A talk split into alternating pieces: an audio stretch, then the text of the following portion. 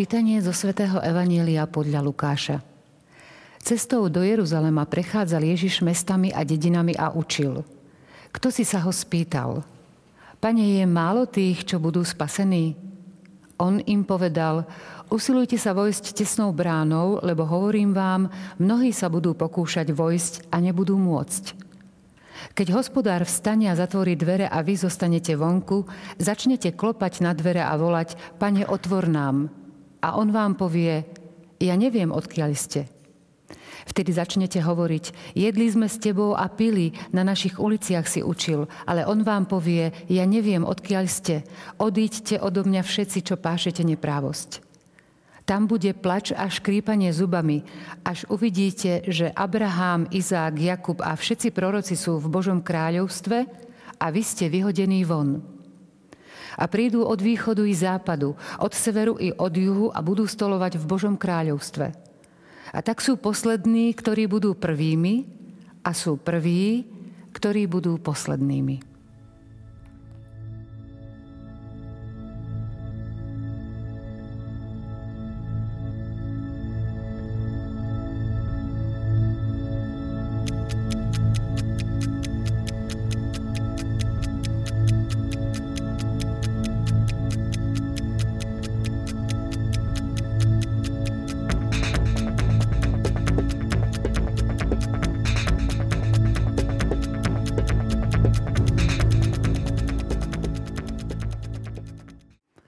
Od nepamäti ľudí zaujíma, kedy bude koniec sveta.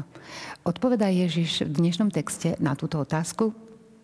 A hľadať odpoveď budeme s našim hostom, duchovným otcom Jozefom Jančovičom. Vítajte. Ďakujem pekne. Otec Jozef, opäť máme pred sebou e, text, v, ktorým, v ktorom je pán Ježiš veľmi prísny. Pane, je málo tých, čo budú spasení. Ľudia sa ho pýtajú, kedy bude koniec sveta a či budú spasení. Áno, to sú typické ľudské otázky, ktoré v dejinách skutočne zaznievajú pravidelne, napríklad len otázka o konci sveta. Tu máme trošku inú polohu tej otázky, množstvo, kvantita spasených, koľky budú spasení, kto si sa Ježiša, ktorý je na ceste do Jeruzalema, tam, kde sa naša spása ide skutočne realizovať a získať, pýta, či sú, či je to množstvo, skutočne obmedzené iba na malý počet, respektíve tu budú mnohí. Totižto ono to zaznieva trochu v bezprostrednom kontexte o podobenstvách o Božom kráľovstve. Bolo tam podobenstvo o malom horčičnom semienku, ktoré vyrastie a stane sa veľkým stromom. Respektíve Božie kráľovstvo bude ako kvások, malé množstvo, ktoré prekvasí veľké množstvo múky, celú masu znútra. A teda je tu rozdiel medzi začiatkom a koncom. Ten koniec v tých podobenstvách je veľmi, veľmi prísľubný, pretože je tu veľké množstvo, respektíve veľká kvantita tej prekvasenej múky. A tu je zrazu napätie. Máme tu otázku, či je málo tých, čo budú spasení. Teda nie je tu to množstvo, ktoré bolo naznačené ohľadom toho Božieho kráľstva nejak e, zdôraznené, ale naopak ide sa na isté obmedzené množstvo tých spasených. Ježiš odkloní však pozornosť od tejto mm, zvedavosti ľudskej, nejak fixovať sa len na množstvo a ide na niečo o mnoho, o mnoho dôležitejšie, ako v prípade toho času, keď hovoril. Nie je dôležité, kedy sa to stane, ale Ježiš použil v 12. kapitole priamo výzvu u Lukáša. Aj vy buďte pripravení, lebo syn človeka príde v hodinu, o ktorej sa nenazdáte. Tu Ježiš odkloní tú pozornosť z toho kvantitatívneho množstva na uh, spôsob, ako sa usilovať získať si miesto na tej mesiářskej finálnej hostine, ktorá reprezentuje Boží život alebo život s Bohom, ten e, život v Božom kráľovstve. Je tu istý, istá snaha aj človeka veľmi dôležitá, to úsilie. A Ježiš hovorí, usilujte sa vojsť tesnou bránou, lebo hovorím vám, mnohí sa budú pokúšať vojsť a nebudú môcť. Ježiš tu použije v tom slovese usilujte sa, ako máme my v slovenskom preklade, o mnoho silnejšie sloveso je tam v tom greckom origináli a to je sloveso agonizein. Agónia, poznáme, je smrteľný zápas. A teda zápas ste o vstup tesnou bránou, aby ste sa dostali e, do toho Božieho kráľovstva, o ktorom je tu reč. Teda je tu skutočne dôležitá aj tá ľudská stránka, ten ľudský podiel, usilovať sa, vojsť, zápasiť o ten vstup. A tá brána je úzka. Takže tu sa naznačuje istá, istý problém. Akoby tam bola, bolo veľké množstvo ľudí, ktorí sa predbiehajú. Je tam akoby obraz veľkého množstva ľudí, ktorí chcú vojsť a nedostanú sa. Akoby tým úzkým priestorom skutočne je to vyhradené len tým, ktorí nasadia úplne svoje úsilie a snažia sa získať to miesto u pána, ale to nie je samozrejme odraz nejakého predbiehania sa alebo útlaku tých druhých, ale je to samozrejme o niečom inom. Je to o konaní spravodlivosti, totiž to, lebo tí budú vylúčení, ktorí nekonajú spravodlivosť a konajú neprávosť, tí nenajdu miesto v tomto Božom kráľovstve. Ja som si dovolil do našej relácie pri tejto príležitosti priniesť jeden krásny motív pomerne tiež úzkej brány, ktorú nájdeme, možno naši diváci vedia, na bežných bankovkách, e, na bankovkách eur, ktoré používame, eurobankovky. A toto je konkrétne 10-eurová bankovka, ktorá má krásny motív e, románskej brány. Hej, ktorá je úzte spojená s nejakou sakrálnou stavbou, táto románska brána, aj keď vieme, že teda v Európskej únie nejaké kresťanské symboly nie sú primárne a naopak možno ani sekundárne. Ale tu máme tento motív brány. Brána je totiž to vstupom, alebo brána oddeluje nejaký uzavretý priestor. E, na druhej strane bankoviek máme vždy mosty, ktoré prepájajú isté vzdialenosti. A práve e, brána e, je označená Ježišom ako úzka. My nájdeme Matúšovi veľmi zaujímavý text Ježiša, ktorý hovorí vchádzajte tesnou bránou, lebo široká brána, priestranná cesta vedie do zatratenia a mnoho je tých, čo cez ňu vchádzajú. Aká tesná je brána, úzka cesta, čo vedie do života a málo je tých, čo ju nachádzajú. Ježiš hovorí o prístupe však tohto vstup, o možnosti tohto vstupu a o tom, že je možné vstúpiť do tohto priestoru, ale musí sa človek namáhať. A to je potom aj e, ten text, ktorý nasleduje nás, e, po tomto Ježišovom, po tejto Ježišovej výzve, cez tie prirovnania, cez tie obrazy, kde sa hovorí o tých ľuďoch, ktorí búchajú na zatvorené dvere. Pane, otvor nám. Ja neviem, odkiaľ ste. Použijú ďalej argument, že teda mali skúsenosť s Ježišom Kristom. Opäť Ježiš tu povie veľmi tvrdo, ja neviem, odkiaľ ste. Opäť taký nie pokoja milovný tón Ježišovej reči, ale veľmi prísny, kde Ježiš naznačuje, opäť e, nespoliehanie sa len na niečo, čo som s Kristom zažil, ale musí to byť aj moja. E, istá snaha, moje úsilie, moje nasadenie, aby som s Bohom žil už tu veľmi intenzívne. A to nás tak oslobodzuje. Práve tento text nejak tak e, koriguje tú našu takú veľmi zjednodušenú predstavu, že Spása, ver, si spasený. Niekedy takto veľmi zjednodušene sa to podáva, dokonca aj uh, u proste našich ľudí, kresťanov. Lenže vidíme, že vždy, vždy tu je nejaký dôraz aj na tej spätnej väzbe toho človeka, ktorý má odpovedať na to, čo Boh robí. A Ježiš nás práve k tomu vyzýva. Takže nie je dôležitá odpoveď na množstvo, ale na spôsob. A Ježiš upriami teda tú pozornosť, akým spôsobom sa o to usilovať. A to sa stáva v tomto texte také veľmi jasné.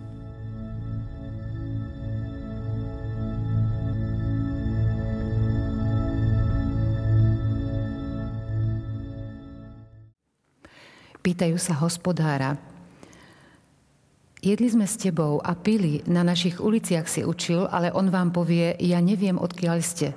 Odíďte odo mňa všetci, čo pášete neprávosť. Zaujímavá odpoveď Ježiša práve tým, ktorí si mysleli, že sú jeho priatelia. Áno, je to veľmi zaujímavý argument. Odvolávajú sa na spoločenstvo s Kristom pri stole a pri jeho kázaní na uliciach Izraela, respektíve na uliciach miest. Eh, je zaujímavé teda, že celá táto mm, pasáž, respektíve tieto odpovede sú dané do úst hospodára. Ježiš je tu v, akoby v pozícii hospodára, ktorý zatvorí v istom momente dvere. To je náznak e, šance, ktorá môže byť ukončená a bude ukončená, preto sa usilujte vojsť tesnou bránou. Dokiaľ je čas, rozpoznajte znamenie času. E, toto nájdeme v kapitole predchádzajúcej, kde Ježiš takto upozorňoval na dôležitosť tejto svojej misie a verejného účinkovania. A tu zrazu, keď budú zatvorené dvere, Pane, otvor nám, použijú teda títo, ktorí sa nemôžu dostať dovnútra, argument, že teda mali spoločenstvo s Kristom. Pri stole a pri kázaní. Mimochodom, Ježiša nájdeme častokrát v Lukášovom evanelium e, pri stole s ľuďmi. Je to teda také, taký statický moment, kedy Ježiš zdieľa tú radosť pri tom spoločnom stolovaní a na druhej strane potom je neustále na ceste, kráča. To je zase ten dynamický rozmer, že má nasmerované niekam a teda aj človek, ktorý mal skúsenosť s Kristom, táto ho neospravedlňuje len preto, že ju mal, že automaticky má zabezpečenú účasť v tomto Božom kráľovstve na tejto mesiářskej hostine, ktorá označuje teda to spoločenstvo, definitívne spoločenstvo s Ježišom Kristom. V tomto prípade teda Ježiš e, použije úplne iné kritérium, ktoré je dôležité. Nestačí len tá skúsenosť, ktorú napríklad my nájdeme rozvedenú v Matúšovom evaníliu. Nielen to, že oni jedli a pili a počúvali jeho kázanie, ale dokonca mali aj mimoriadne dary. Tam by sme mohli hovoriť o nejakých charizmách, ktoré títo ľudia získali pri Ježišovi keď hovoria napríklad Matúšovi 7.22 nasledovne sa hovorí, Pane, Pane, či sme neprorokovali v Tvojom mene? Nevyháňali sme v Tvojom mene zlých duchov a neurobili sme v Tvojom mene veľa zázrakov? Vtedy im vyhlásim, tu už hovorí Ježiš osobne, nikdy som vás nepoznal, odíďte odo mňa, vy, čo páchate neprávosť.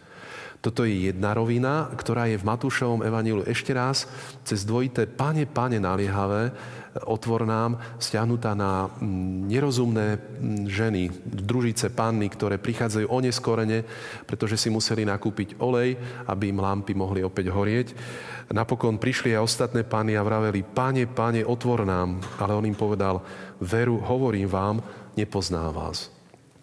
Tu máme teda to naliehavé, pane, pane, mohli by sme hovoriť o nejakom takom skutočne veľmi precítenom, až modlitbovom spôsobe, ako človek chce získať niečo, čo sa mu nejak stráca. A tu zaznie veľmi kategorická odpoveď. Teda nestačí mať len nejaké mimoriadné dary, dokonca ani charizmy. Tá cesta lásky, o ktorej hovorí svätý Pavol napríklad v liste Korintianom a konkrétne konanie spravodlivosti a absencia od všetkých neprávostí v našom živote je kľúčová a rozhodujúca. Teda to je tá spätná väzba, ktorú dávame my Ježišovi Kristovi svojim životom. A toto je práve pri tej dvojitej odpovedi hospodáre, neviem odkiaľ ste to rozhodujúce, použije sa mimochodom pri tej reči, mm, odíte odo mňa všetci, čo pášete neprávosť, citát zo Žalmu 6, keď sa človek prenasledovaný nepriateľmi, ktorý sa cíti veľmi zdeptaný, týmito protivníkmi, e, odvoláva a prosí pána o pomoc a napokon hovorí týmto, pretože už je s pánom, odíďte odo mňa všetci, čo páchate neprávosť, lebo pán vyslyšal môj hlasný plač. A teda tu je tá istota, ktorá prichádza práve z toho konania spravodlivosti, na ktorú apeluje Ježiš Kristus. Teda je to konanie tých spravodlivých skutkov, toho, čo Boh zanechal v tom Božom zákone, čo Ježiš len zdôrazňuje, teda istý profil života, ktorý odpovedá tomu spoločenstvu s Kristom. Čo je zaujímavé, v tomto úrivku tá deliaca čiara medzi tými, ktorí budú sedieť za tým stolom Božom kráľovstve, nie je medzi Židmi a pohanmi, ale medzi konateľmi spravodlivosti, respektíve konateľmi nespravodlivosti. A toto je veľmi zaujímavé, že teda Ježiš je tu otvorený pre ten, je univerzálnym spasiteľom aj otvorený pre všetkých. A toto je to kľúčové, aj v tej odpovedi, ktorú my dávame e, Kristovi, ktorú dávame konečnú dôsledku Bohu. E, ten štýl nášho života podľa našej viery, ten bude braný do úvahy. V Matúšovom evaneliu, keby sme podobne nájdeme túto tému rozvinutú, tam to Matúš skôr aplikuje na e, synov kráľovstva. To je židovský národ, ktorý zrazu môže byť a hrozí, že môže byť zamenený niekým, kto bude prinášať e, ovoci hodné pokánia a teda apeluje práve na tento rozmer. Takže Ježiš tu týmito obrazmi apeluje, to nie sú obrazy definitívne, ktoré sa uskutočnia v tom zmysle, že teda takto sa to stane a už to inak nemôže byť. To má aj pedagogický rozmer. Usilujte sa vojsť tesnou bránou. Teda on mobilizuje tie sily v živote človeka, aby napokon dával tú správnu odpoveď Bohu, pretože je tu ten čas, kedy je brána otvorená a raz sa môže stať, že sa zatvorí a nestačí sa spoliehať len na nejaké také chvíľkové nadšenie z Krista, ale Ježiš tu vyžaduje od nás aj istý profil života, ktorý súvisí so spravodlivosťou. A odmena je veľká a tým vlastne, že je veľmi náročný Ježiš, tak ukazuje aj, e, poukazuje na tú odmenu, že je veľmi veľká a že má veľkú hodnotu. Práve tým, že môžu e, túto hodnotu získať len tí, ktorí sa naozaj budú usilovať, spolupracovať. Áno, je to o tej spolupráci a teda tá hodnota napokon sa skutočne tu rozvíja do toho krásneho obrazu spoločenstva pri tom Božom stole v tej nebeskej eschatologickej sieni pri hostine, ktorú pripraví sám Boh. Zaujímavé v tomto texte je aj to, ako ste spomínali, že Matúš e, e, sa prihovára Židom, pohanom a túto pán Ježiš už má pred sebou úplne iný obraz, spravodlivý, nespravodlivý.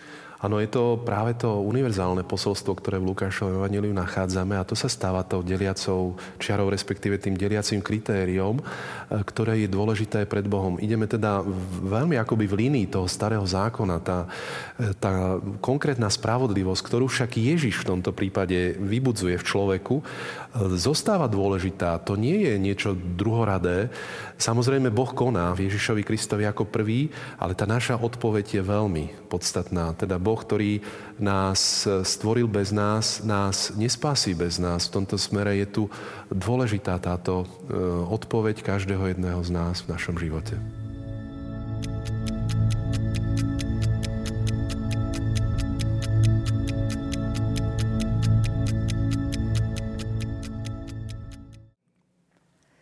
Tam bude plač a škrípanie zubami, až uvidíte, že Abraham, Izák, Jakub a všetci proroci sú v Božom kráľovstve a vy ste vyhodení von.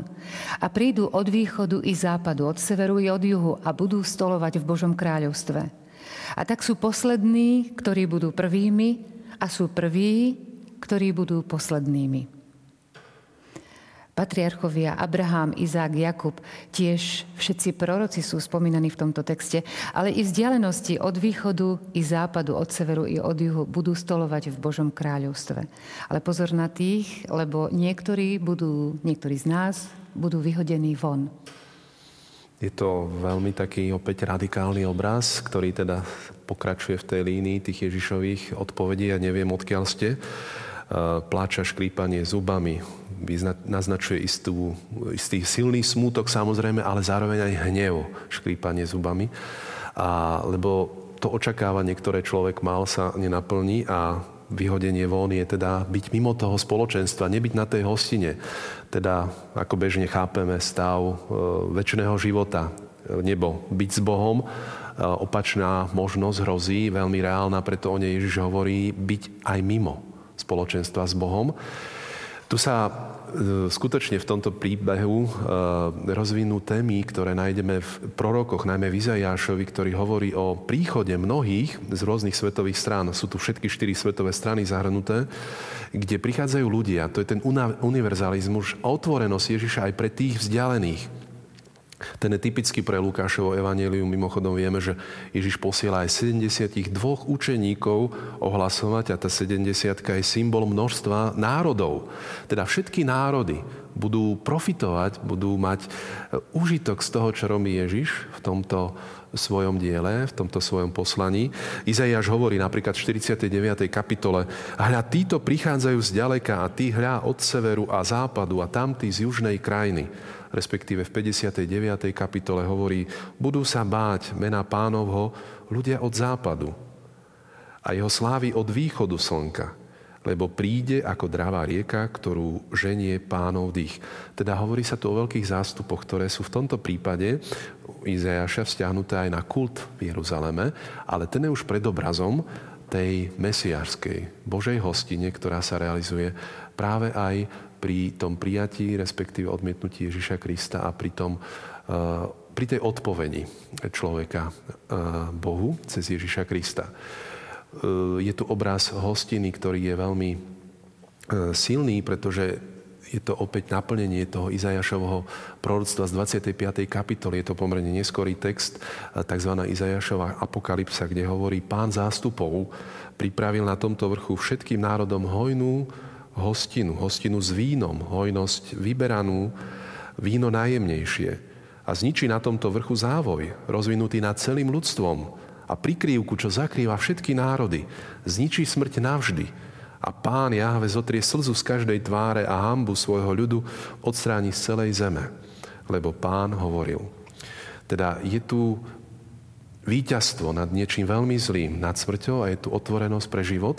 A práve to stolovanie ten život veľmi krásne naznačuje a je tu zároveň tá otvorenosť pre všetkých, ktorí majú možnosť Ježišovi tú spásu nájsť.